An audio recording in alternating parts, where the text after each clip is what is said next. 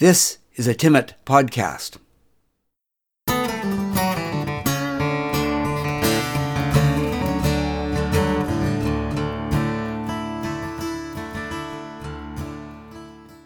This podcast is part of the series On the Marge.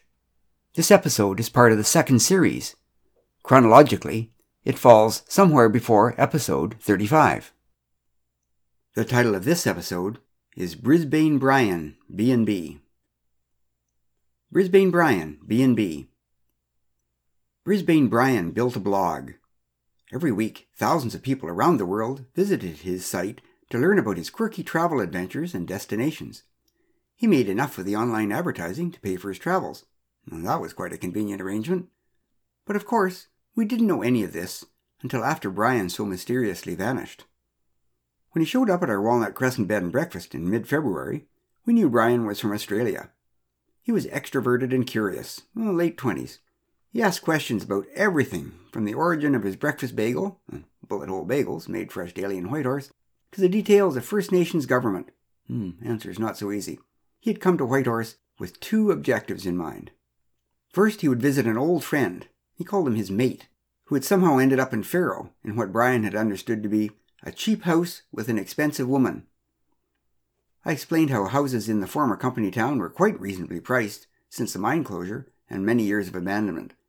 I wasn't quite so sure about how the allegedly expensive woman fit into the Faro landscape. That didn't sound quite right somehow. But what did I know about the intricacies of the social whirl in downtown Faro? Brian's second priority was to experience Sourdough Rendezvous, our winter festival. He wanted to participate in the chainsaw chucking and the flour packing competitions. He was also anxious to try the spouse carry and wondered if there was somewhere he could find a temporary spouse. I don't really suppose he wanted to borrow my wife Mara, but he did eye Quark under the table when we discussed the single dog pull. At breakfast that first day, Monday, he laid out his schedule. He would spend all of that day visiting downtown Whitehorse just to understand what he called the exciting ambience and Tuesday morning he'd drive his rented vehicle to Faro and spend Tuesday and Wednesday nights there. On Thursday he'd come back to Whitehorse and stay with us for the weekend while he experienced rendezvous to its fullest. On Monday evening I asked him about his day downtown. We're always curious about what tourists find interesting about Yukon. He'd started at the tourist center and then visited the main business district. At least I think it was the main business district, he said. It's kind of hard to tell, and I couldn't find another one. He'd visited the McBride Museum to gain an appreciation of the historical background. He'd climbed the Blackstreet stairs to get a glimpse of Whitehorse from above. He'd walked on the Yukon River, which had made a significant impression. He'd never walked on ice before. He got his hair cut at the Yukon Man barber shop and slipped around the corner to the combination wedding dress and used furniture store. Ah, because it was there, he explained, and he'd heard about it in a podcast, although he didn't purchase either a wedding dress or any furniture. Most importantly, he had charmed some woman in a restaurant into agreeing to be his temporary spouse for the spouse carry competition on the weekend. I guess an outgoing guy with an Australian accent might be kind of hard to resist. He'd also done the brewery tour and showed me the thirst aid kit he had purchased for his mate and the expensive woman in the cheap house in Faro. Twelve bottles of assorted types of beer in one box. I didn't really think that Faro would be short of beer because the liquor store there was the most prosperous looking business in town. But he also had a dozen fresh bullet hole bagels, which I was sure even the expensive woman would appreciate. So on Tuesday morning, Brian set out in his rented pickup truck. He insisted on calling it a ute. I loaned him a pair of big heavy army mukluks and one of the house parkas that we have for under-equipped guests. He borrowed a pair of gauntlet mitts, too, for photographic purposes, he explained. He was sure that others would love to see photos of him in a parka, mukluks, and mitts in front of a cheap house in Faro. And then he vanished. Well, okay, it wasn't right then that he vanished. The RCMP constable who came around the next day said that Brian had gassed up in Carmacks. He'd left quite an impression there, with his Australian accent and loud jokes about everything. But it was right after that that he vanished. Nobody had seen him since. The friend and Faro worried when Brian hadn't showed up by supper time, especially since there had been snow on that part of the Robert Campbell Highway during the day. But the highway crews hadn't noticed anything unusual, no vehicles in the ditch, and the RCMP checked further north to Dawson in case Brian had taken the wrong road. Nothing. The friend in Faro knew that Brian had stayed at the Walnut Crescent B&B and told the RCMP, but we had no useful info to add. there was still no news by the time rendezvous weekend came round. One chainsaw remained unchucked, an undetermined amount of flour remained unpacked, and some poor temporary spouse remained uncarried. The news was full of Brian's mysterious disappearance. We felt awful. It's one thing when some random person goes missing, but when it's somebody you know, someone who has lived in your house and sat at your breakfast table, it all becomes way more personal. Brian's father arrived from Australia the Wednesday after rendezvous and came to stay at our B&B. Oh, this is where he lived in his last days, said his father a bit tearfully. I just want to be as close to him as I can. It was Thursday when they found the pickup truck. One of the HPW employees from the grader station had just come back from a vacation outside. She hadn't been part of the initial searches along the highway right after Brian disappeared, but she knew the highway really well, having driven it several times a day over much of the last three years. At a certain point, something just didn't look right. She couldn't explain what, so she stopped her truck and looked over the edge of the embankment. She couldn't see anything definite, but still had the feeling that something was out of place, so she scrambled down the hill. There, buried in snow and hidden behind a bush, was Brian's rented pickup, jammed tightly between two trees that prevented the side doors from opening.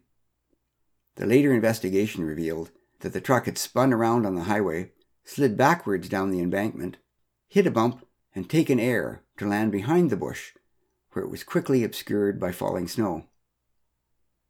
Forty five minutes after the discovery, three HPW crews had a steel cable running from the front of the buried pickup to a highway grader above. With the highway closed, the grader took up the strain and slowly extracted the pickup from between the trees. The HPW employees shuffled forward through the deep snow to open up the truck, not looking forward to what they were about to find. The video taken by the HPW lead hand went around the world. There was Brian, more than a week's worth of beard, blinking in the late afternoon light. His parka, well, actually my parka, was hanging open to reveal his Yukon Brewing sweatshirt with the Beer Worth Freezing For logo on the front.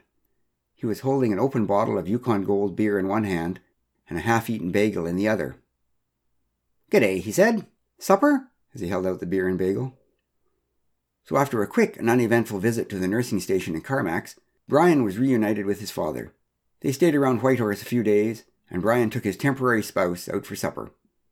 He told his survival story in his online Brisbane Brian blog, supplemented by selfies and short video clips he had taken with his phone during his nine day imprisonment in the Ute in the wilds of the frigid Canadian Arctic. When he realized he was trapped in the truck, Brian had had the presence of mind to put down the side window a bit to let some air circulate.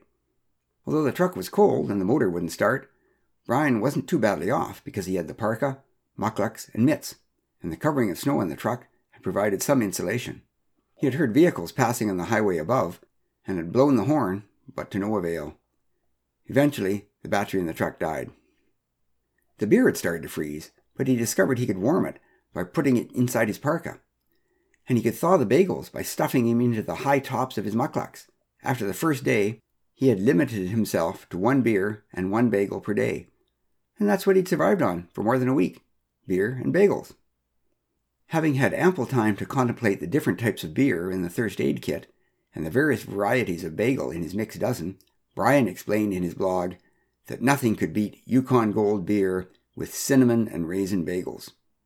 Of course, that wasn't news to any Yukoner, but the rest of the world took note. Into the summer, it was clear that Brian had gained a cult following, kind of like the man who'd lived in a bus in Alaska while keeping a diary found after his death.